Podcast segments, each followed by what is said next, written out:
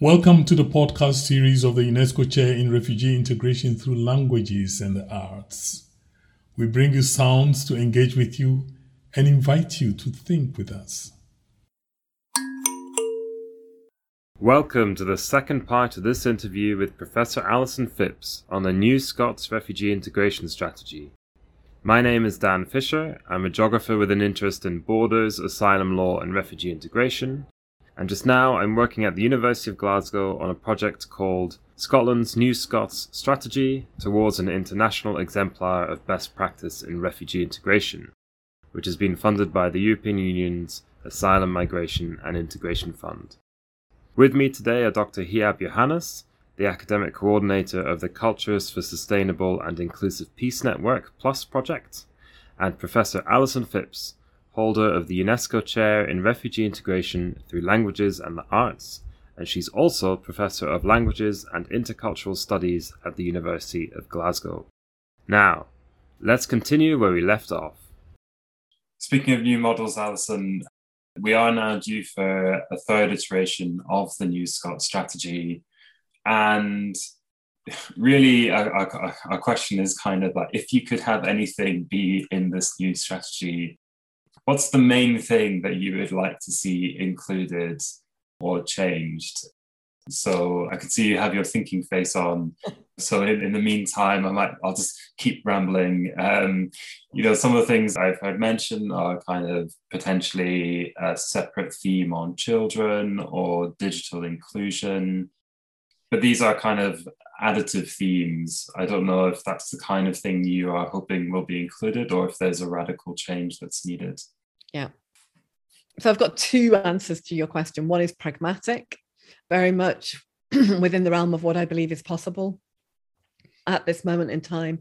And the other one is, I suppose, more idealistic or, or more intellectual and is very much about the kind of blue skies thinking elements that I I see as absolutely critical to the kinds of work that we might aspire to in future.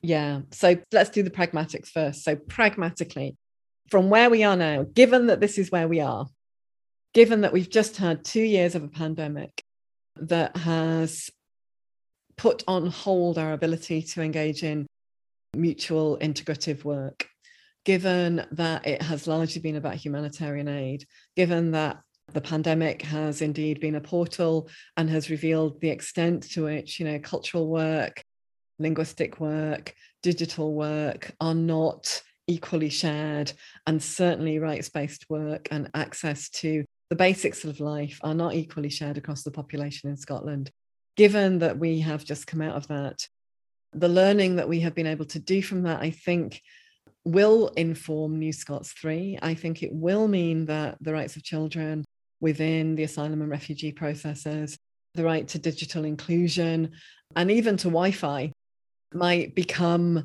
much more prominent in this. I think we are likely to see an acknowledgement that really, whilst we talk a good talk on employability in Scotland around race and refugees, actually, our track record is really quite poor. And we need to do better, that we have good intentions, but we lack the courage within our structures of employment, particularly the mainstream ones, particularly of those that are run by receiving communities, but receiving communities who are not of migrant background. So I would say that migrant background receiving communities tend to be pretty good at employment of refugees and asylum seekers with the right to work. However, they are also often communities that do not necessarily offer good working practices that's not always the case, but it's certainly a concern. And I think we can do better on employment and we should do better on employment. I think largely the aspiration is there in health and education, but without paying greater attention to culture and language, it remains a bit of pie in the sky, a bit of window dressing, and won't be deeply rooted into the way in which we do the work. I think in grassroots community, in those areas which are to me the kind of catalyzers for societal work, we see some absolutely beautiful work happening. I see it every day. I see things every day which are the best of integrating. I see people liberated and released from the prisons that are asylum, from the prisons that are neoliberal technocratic understandings of life. I see it in interactions on doorsteps, I see it in the small day to day interactions, and I see it in the absolute beauty of the things that I see people create. And I think it is absolutely breathtaking when it happens you know, I see it in Eritrean restaurants and Turkish restaurants and Syrian restaurants. I see it in, you know, the kinds of things that I know that the best of the UNESCO RILA team are putting together.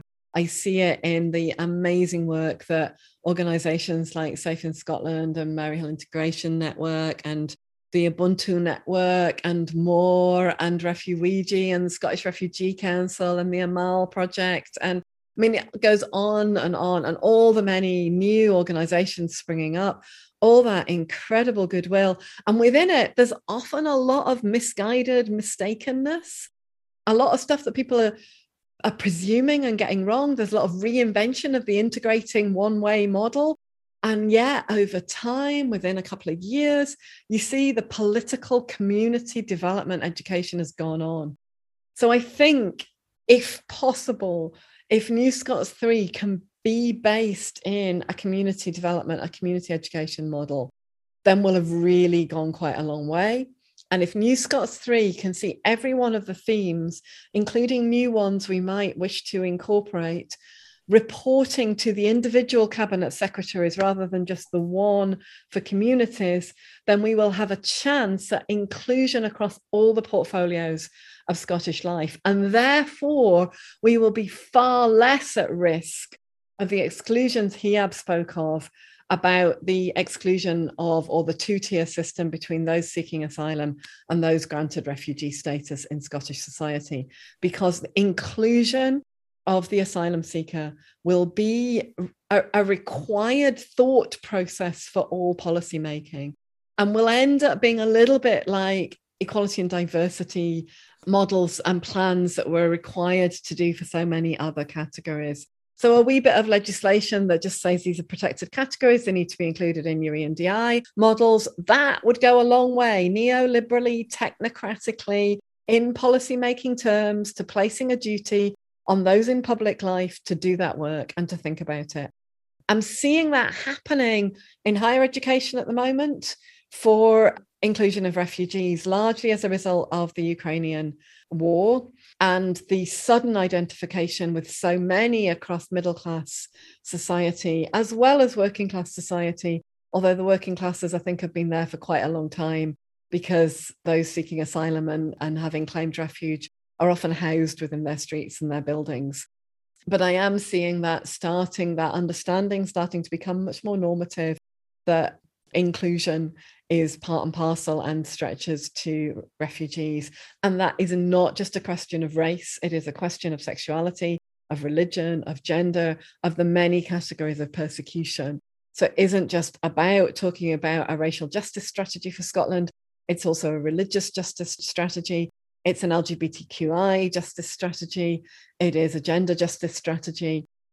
But also, and this is absolutely critical for me, and I think is, you know, my real desire that this might also be part of a New Scots 3 is a cultural justice strategy that overall leads to a New Scots 3 that is about intercultural justice, that is about how we encounter one another on a day to day basis, forever and a day, with an ethic of care for one another that is accountable as well under those more narrow um, ways of being accountable to one another that are part of the law or part of policy making frameworks, as well as accountability models that are about, and this is where I think the work of BEMIS is really important, human rights education models and justice models that are about us taking responsibility for our rights and about all people, regardless of status, being responsibility for the work of integrating into a flourishing society.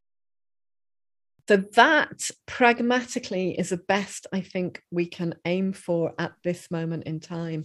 However, and this is where I become idealistic, I think in the context of climate change and climate crisis, and in the wake of COP26, the need for loss and damage and the absolute catastrophe that is already visiting many people worldwide, the imminent collapse of food chains and weather systems that will mean that food shortages and crisis is visited upon us all as a regular a regular thing.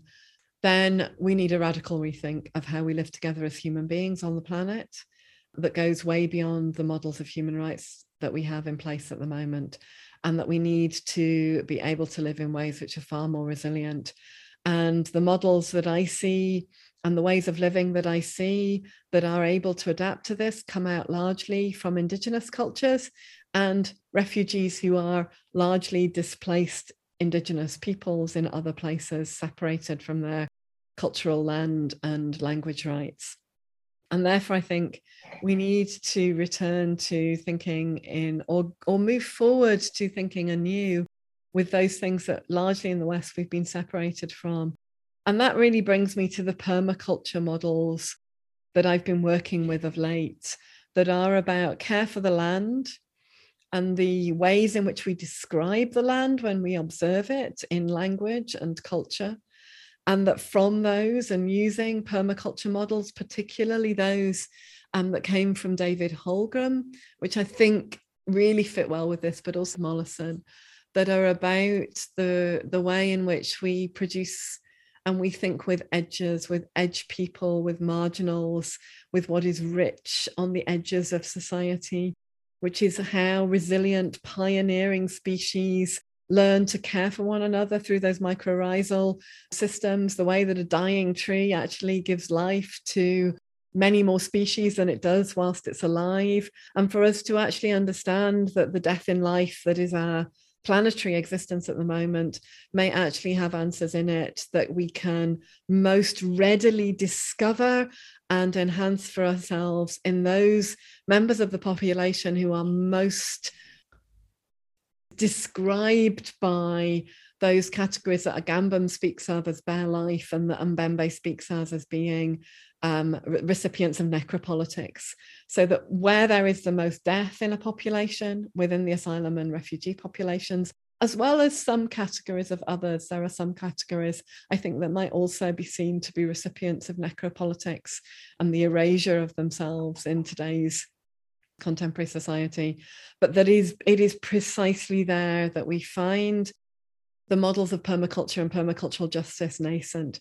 We found this in the death camps of the holocaust and in the holocaust survival that those who were able to embrace an eros against the thanatos the death wish that those that were unable to recover through embracing life in all its fullness were those who survived and those who became the most absolutely astonishing members of society in those places where they arrived. And whilst the Holocaust was a one off, it doesn't mean that there aren't models that we can learn from or see replicating in similar yet different ways today. So, yeah, permacultural justice is my ideal place to go. And I already see that at work, you know, pretty much all the very best of all of the community and, uh, and integration projects have outdoor programs and are working with community gardens and are wanting to enhance their yield and are wanting to work with models that are healing and sustaining. And so if I'm moving beyond the New Scots framework of what I think is pragmatically possible to a much more ideal life and desire that people might have a chance to live in the kind of wonderful worlds that I get to live in, then that would be my wish for everybody. So we've spoken a lot about ecology and the fungal network. And these are kind of, yeah, I think, an edge spaces. And these are really interesting concepts to be working with. But also, we can think of them in a really practical sense, in the sense that we were talking about restorative justice and the need to restore something of what's been lost. And I think some of the projects that we've seen that are really successful right now are projects that are working in outdoor spaces and helping people to grow things. I suppose a, a slight two parts of it is this something that you see as being really integral to this process of integration as a, as a verb? And does this link into what you were saying about having can we learn from that in terms of developing this this kind of ecological model? So there are many many reasons why i like the ecological model not least because i've always worked with it. So there's something in there about my own biases you know my so i mean even just in my own intellectual history my phd was on open air community theatre. That happened in the out of doors where you know we would have problems with pine martens nesting in the costume wardrobe and where performances would be interrupted by thunderstorms or sunstroke. I mean, either way, but where the theatre and the was also the place of life out of doors. I think you know, COVID has also shown us the power of the out of doors, the importance of the out of doors for our own health and well-being, not just in terms of the virus, but also just in terms of it being good for folk to be outside. And I've thought regularly through my intellectual work with ecological paradigms or environmental paradigms, been really influenced by Tim Ingold's work on this but not just. You know, did some work with Glenn Levine on, on uh, human ecological language pedagogy. So I've always really been trying to think with these kinds of models that are, as I'm discovering more and more at the moment, very much rooted in ideas of permaculture. But permaculture is also rooted in ideas of the edge. And I think the other common intellectual theme in my work has been the liminal. I was really, really taken up with Victor Turner's work on theatre and liminality and the, the liminal and the liminoid, building on Van Gennep's theories of rite of passage. And I just see this work that says, you know, human beings are wildly different and divergent, and yet at one and the same time, we share some really interesting stuff. We might not share how we express it, but we are born, we eat, we breathe, we die, we make, we create, you know, we play. We find ways of making the the the aspects of life that are dull as ditch water interesting through humor and joke and repartee and wit. And that all of that seems to be part and parcel of who we are as human beings and therefore whilst i would never want to say there is some kind of universal framework we can all fit into i would want to say there are some things that are common touch points that we can find and discover interculturally together. And therefore, I find these ideas ecologically of the kind of edge spaces that change and develop over time and might eventually not be edge spaces any longer, might produce their own new edge spaces, might constantly be evolving. So, a little bit like so, under permaculture, if you have raspberries in your garden, you don't keep your raspberries chained up as I do in a raspberry frame that is a set of borders. Actually, the thing that's really good for raspberries is that they get to wander around your plot a wee bit and that they have this little hook that they grow on the end of them if they grow tall enough.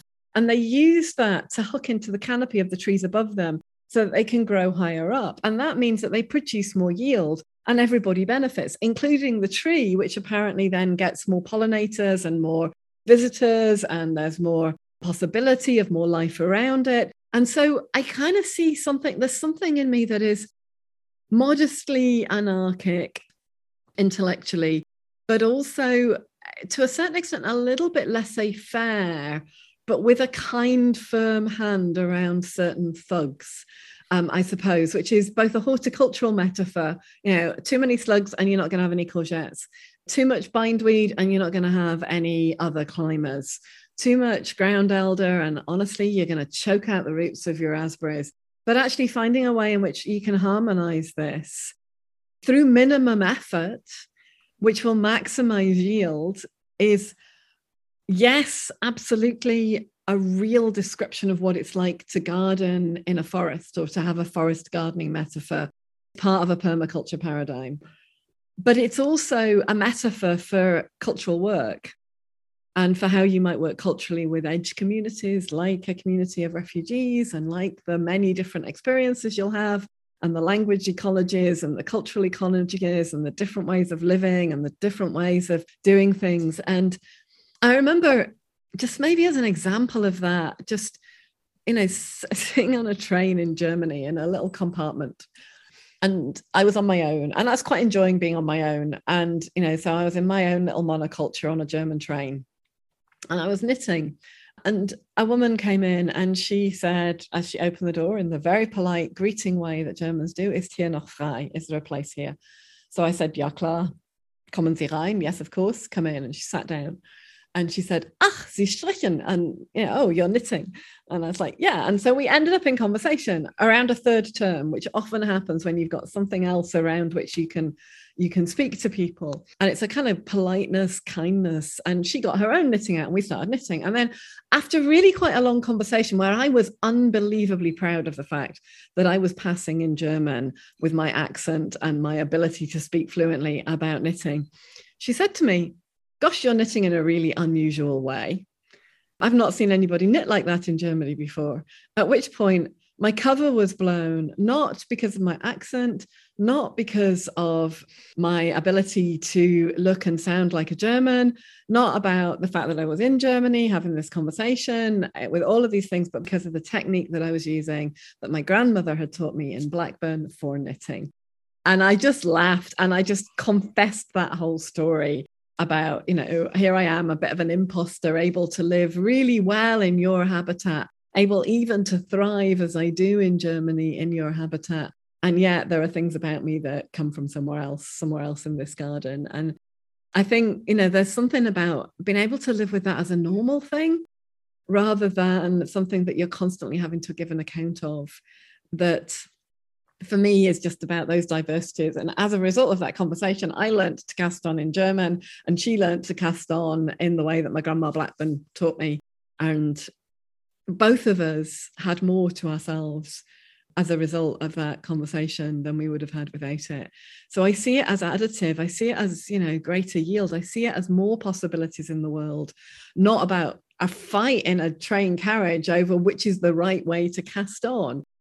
And I know it's a trivial example, but it does stand in, I think, very much for the kinds of, you know, the things we see in warmongering versus the kinds of peace building approaches that I've lived with all of my life. Yeah, thanks, Alison. I, I think I really take your point about ending that conversation with both of you having learned something, having taken more together from this.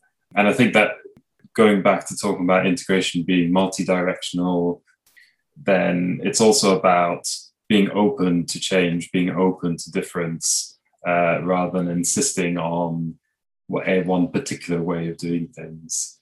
But I, I know that Hyab is burning to ask another question, so go for it, Hyab. Thank you, Dan. Yeah, the openness, the non-exclusiveness, that's what I, I prefer to use instead of using inclusion because inclusion by very definition is also exclusion. So I always say like non-exclusion is much better word, but I don't know if it is or not. Yeah, I am going to ask you. You uh, earlier you mentioned about this idea the the, the borders and nationality and borders bill, Alison, and talking about rights-based systems of integration.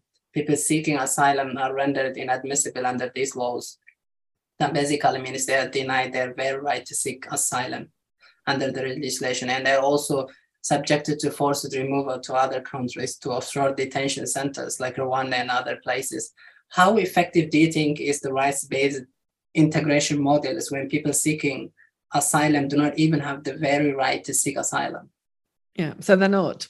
I mean, they're not effective because they're not um, non-exclusionary. And certainly in this country at the moment, we are seeing what it means to no longer be able to live confidently, safely, and securely under the always partial framework that is the rule of law. So I think it's really clear to me at the moment that we are not, certainly for those people who are part of the processes of asylum, and even refugee status, even those who are to the third generation members of a, a, migrant household, that we're no longer seeing the protection of rights equally across society. And therefore, we are seeing the curtailment of liberties of those people. So it's perfectly clear to me that we can no longer speak about the rule of law being sufficient in this country for the protection of those rights. And therefore, the rights based frameworks have been shown to be problematic they're all we've got. We need to keep trying to claw back the space, I think. I haven't got a better alternative at the moment to this other than the kind of you know living in these two worlds at one and the same time.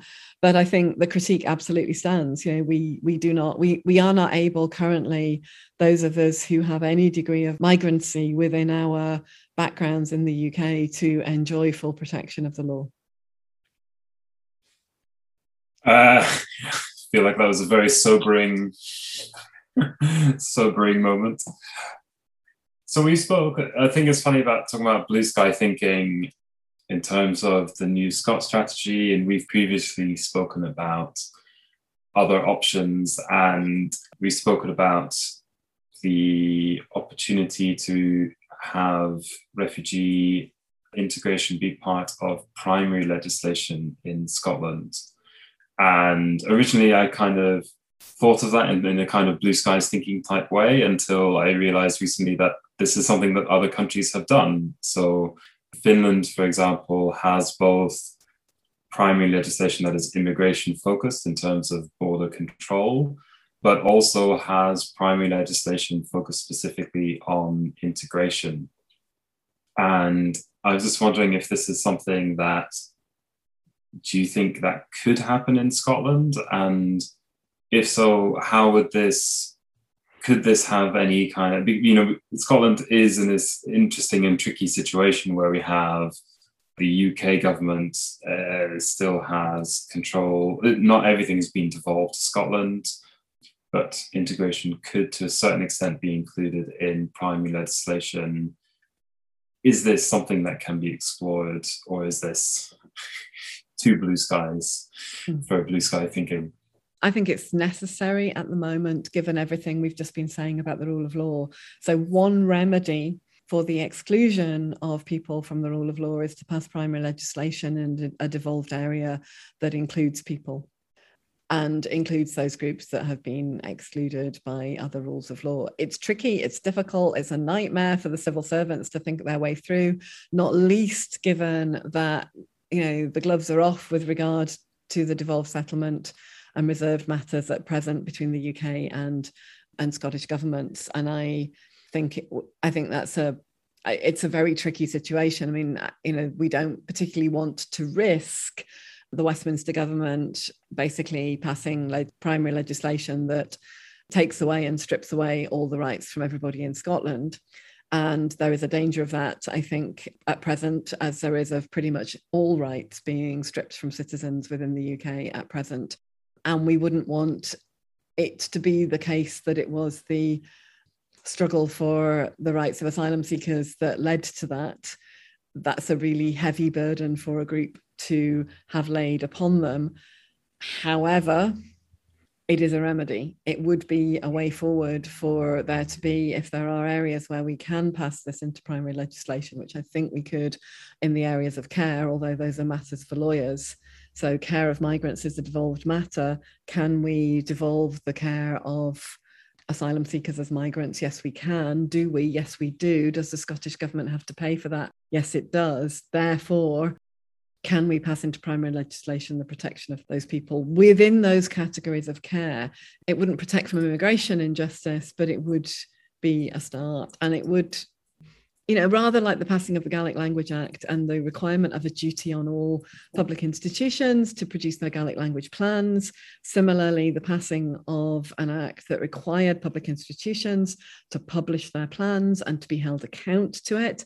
Because the key to all of this isn't the legislation, it's the accountability. So the issue we've got at the moment with the refugee convention is that you know Australia and the UK are blithely breaking the spirit and the letter of international law, and that there there was no obvious redress. There's no kicking out of the UK from the UN Security Council, for example, which would be a redress.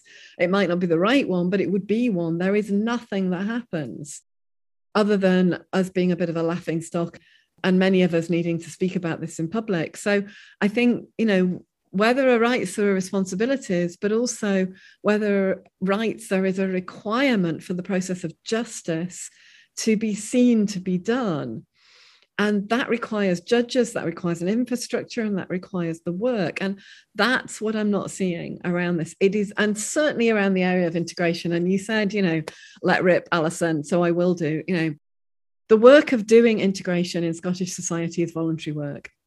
It is undertaken as an extra to their paid employment or their voluntary work by those who are working in different areas, be it educational, language, or culture, or the refugee sector, or wherever it is, by coming together in a committee to write these policy documents.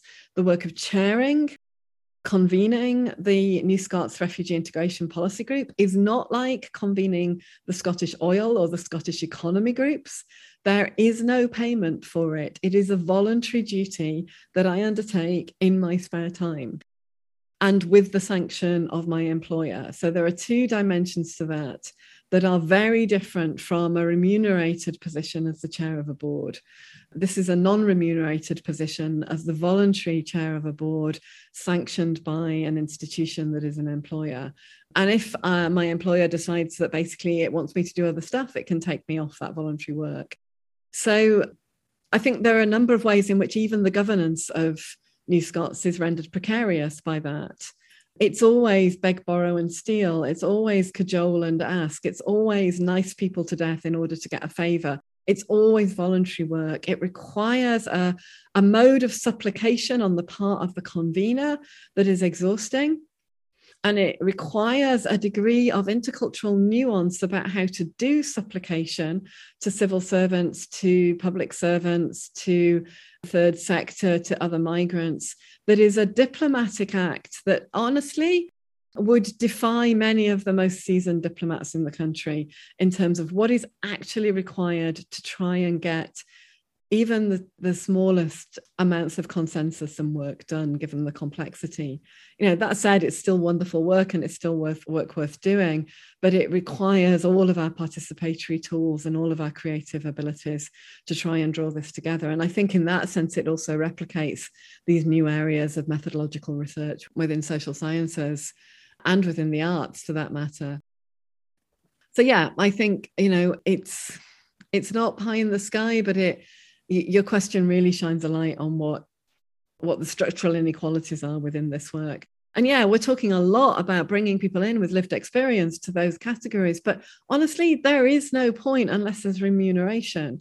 Now how on earth can we ask people who are having to work 90 hours a week on three different shifts even to earn enough to be able to pay their fuel bills as they begin life again and send money back home to people who are in an even more precarious position if we don't put in place the means of being able to participate in society. And it's where I would sound a little like the Communist Manifesto, you know, to each according to their means, from each according to their abilities. But I'm also aware that that leads to a situation where it's the middle classes running the do goodery in society and that that is not the best way of doing it because it won't be the most diverse it won't have the most perspectives and it will lead to a replication of what the middle classes think is normal. And what the middle classes think is normal is highly bizarre and very narrow. Last question. Alison sorry for taking so much of your time. Your work is hugely important but it comes at a cost. You have dedicated your entire life in doing this work how do you deal with physical, moral, and em- emotional fatigue? This is going to sound really weird, but these days I don't get tired. This hasn't always been the case. I too have burnt out. I too have reached my emotional limits. I too have reached my limits in terms of intellectual capacity on many an occasion and also in terms of the my own positionality within what we often will term you know white privilege as if that's a useful category for thinking with when we can do so much better and which you know are, are highly limited too in terms of what they're able to achieve. So how do i deal with this or how have i got to a point where i don't get tired anymore there's something great about getting older and about being a grandmother. But I actually think there's something really important about knowing what you can change and what you can't. So, what's mine to do? And some things are absolutely mine to do, and there's quite a lot on that list. But what's not mine to do, what I cannot affect, where I will not be able to add something, then really no point in wasting energy on it. And that even goes for things that I might want to change that are wrong, that are not how things should be, be they on a micro scale or a macro scale, but where I'm literally just going to be, you know, knocking myself out on a brick wall. So these days, I don't do too much knocking myself out. I used to do quite a lot and I had all the scars to prove it. And these days, I don't do as much. It's like, nah, we're not going to manage this. So either how do we go around it? So it's always a question of conflict transformation or barrier transformation. And usually the way around is far more interesting than the way through. So that gives me energy because things that are interesting gives me energy.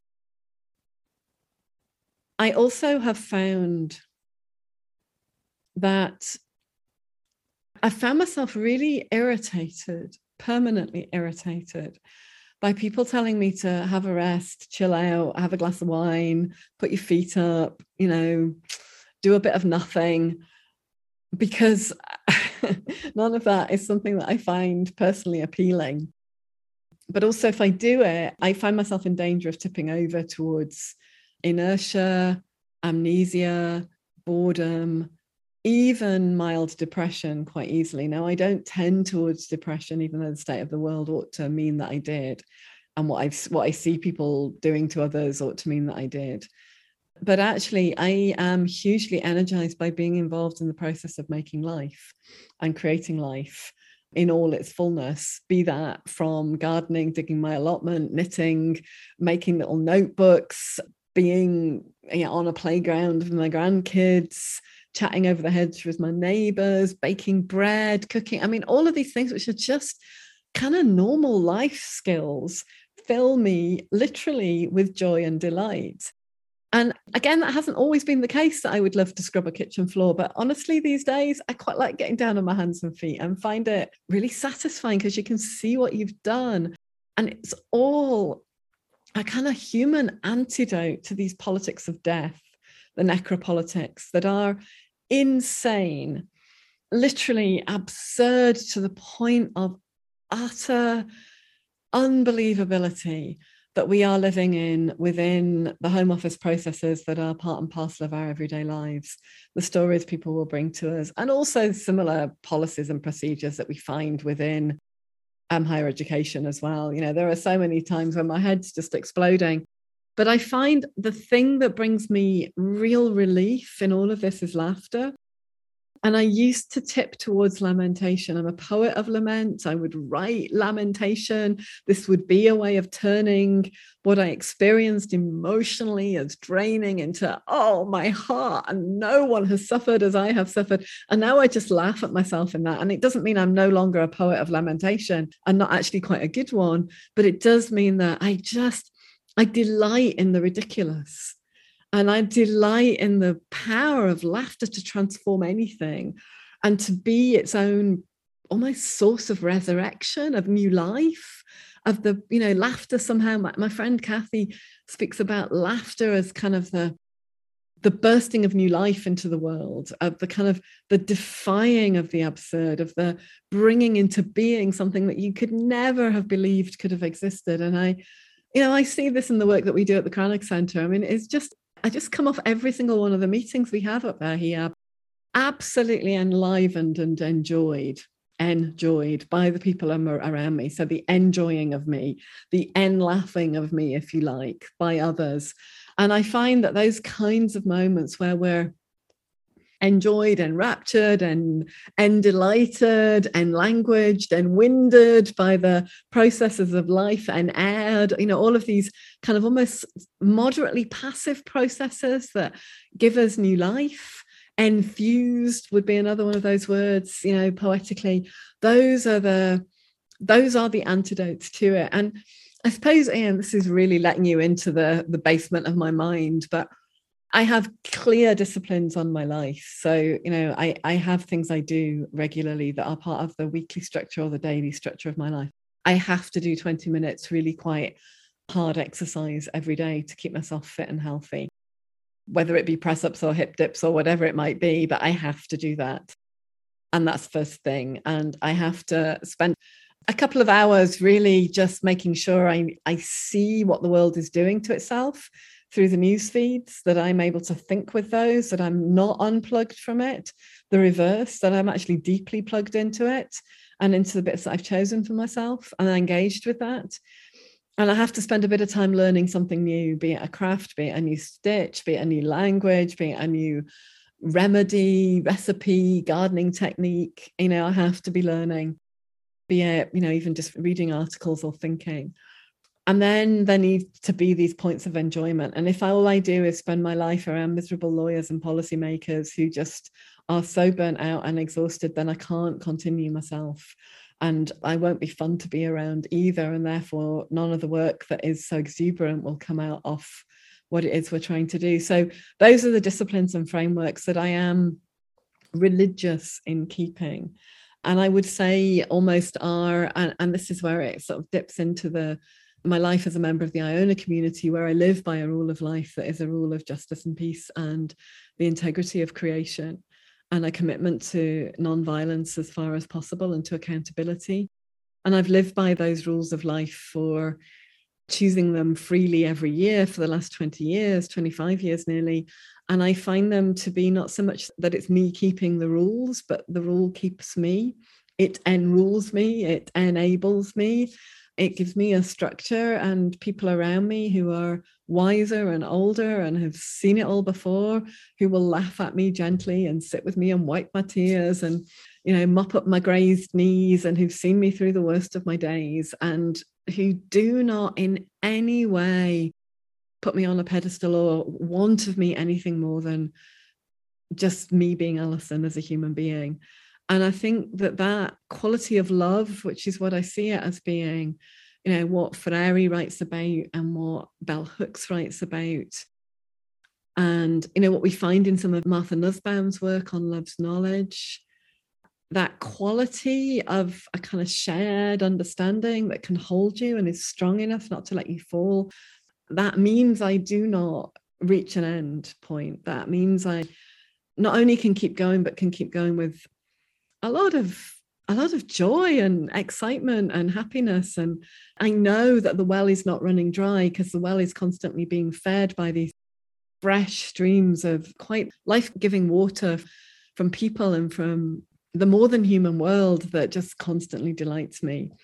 And therefore i don't need a lot of time for me time where i numb out with a box set. I can numb out with a box set really easily and i will do it at times you know particularly if i'm ill but you know i can find i can find myself renewed and restored by five minutes sitting in absolute perfect silence by my pond in the garden watching the tadpoles and noticing that there is a little bit more pondweed than there was.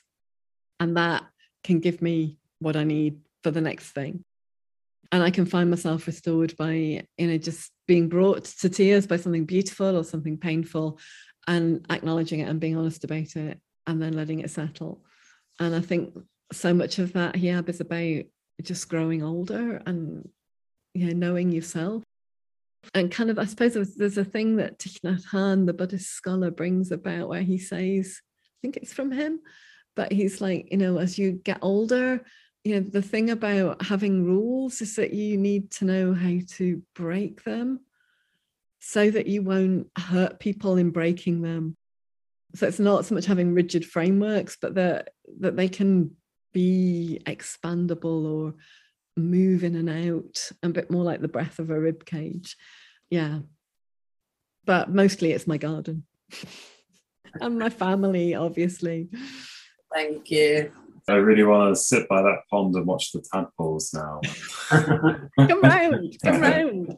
They're amazing. They're really big at the moment. They're about to grow legs. Thank you so much for listening. If you would like to know more about the New Scots Refugee Integration Delivery Project, then please keep an eye on our website where we'll be publishing some of our findings. For the full show notes, please head over to the Sounds of Integration website. Have an excellent day. Thank you for listening to the podcast of the UNESCO Chair in Refugee Integration Through Languages and Arts, a podcast series to make you think. More information about work can be found on the website of the University of Glasgow, www.gla.ac.uk. Thank you very much.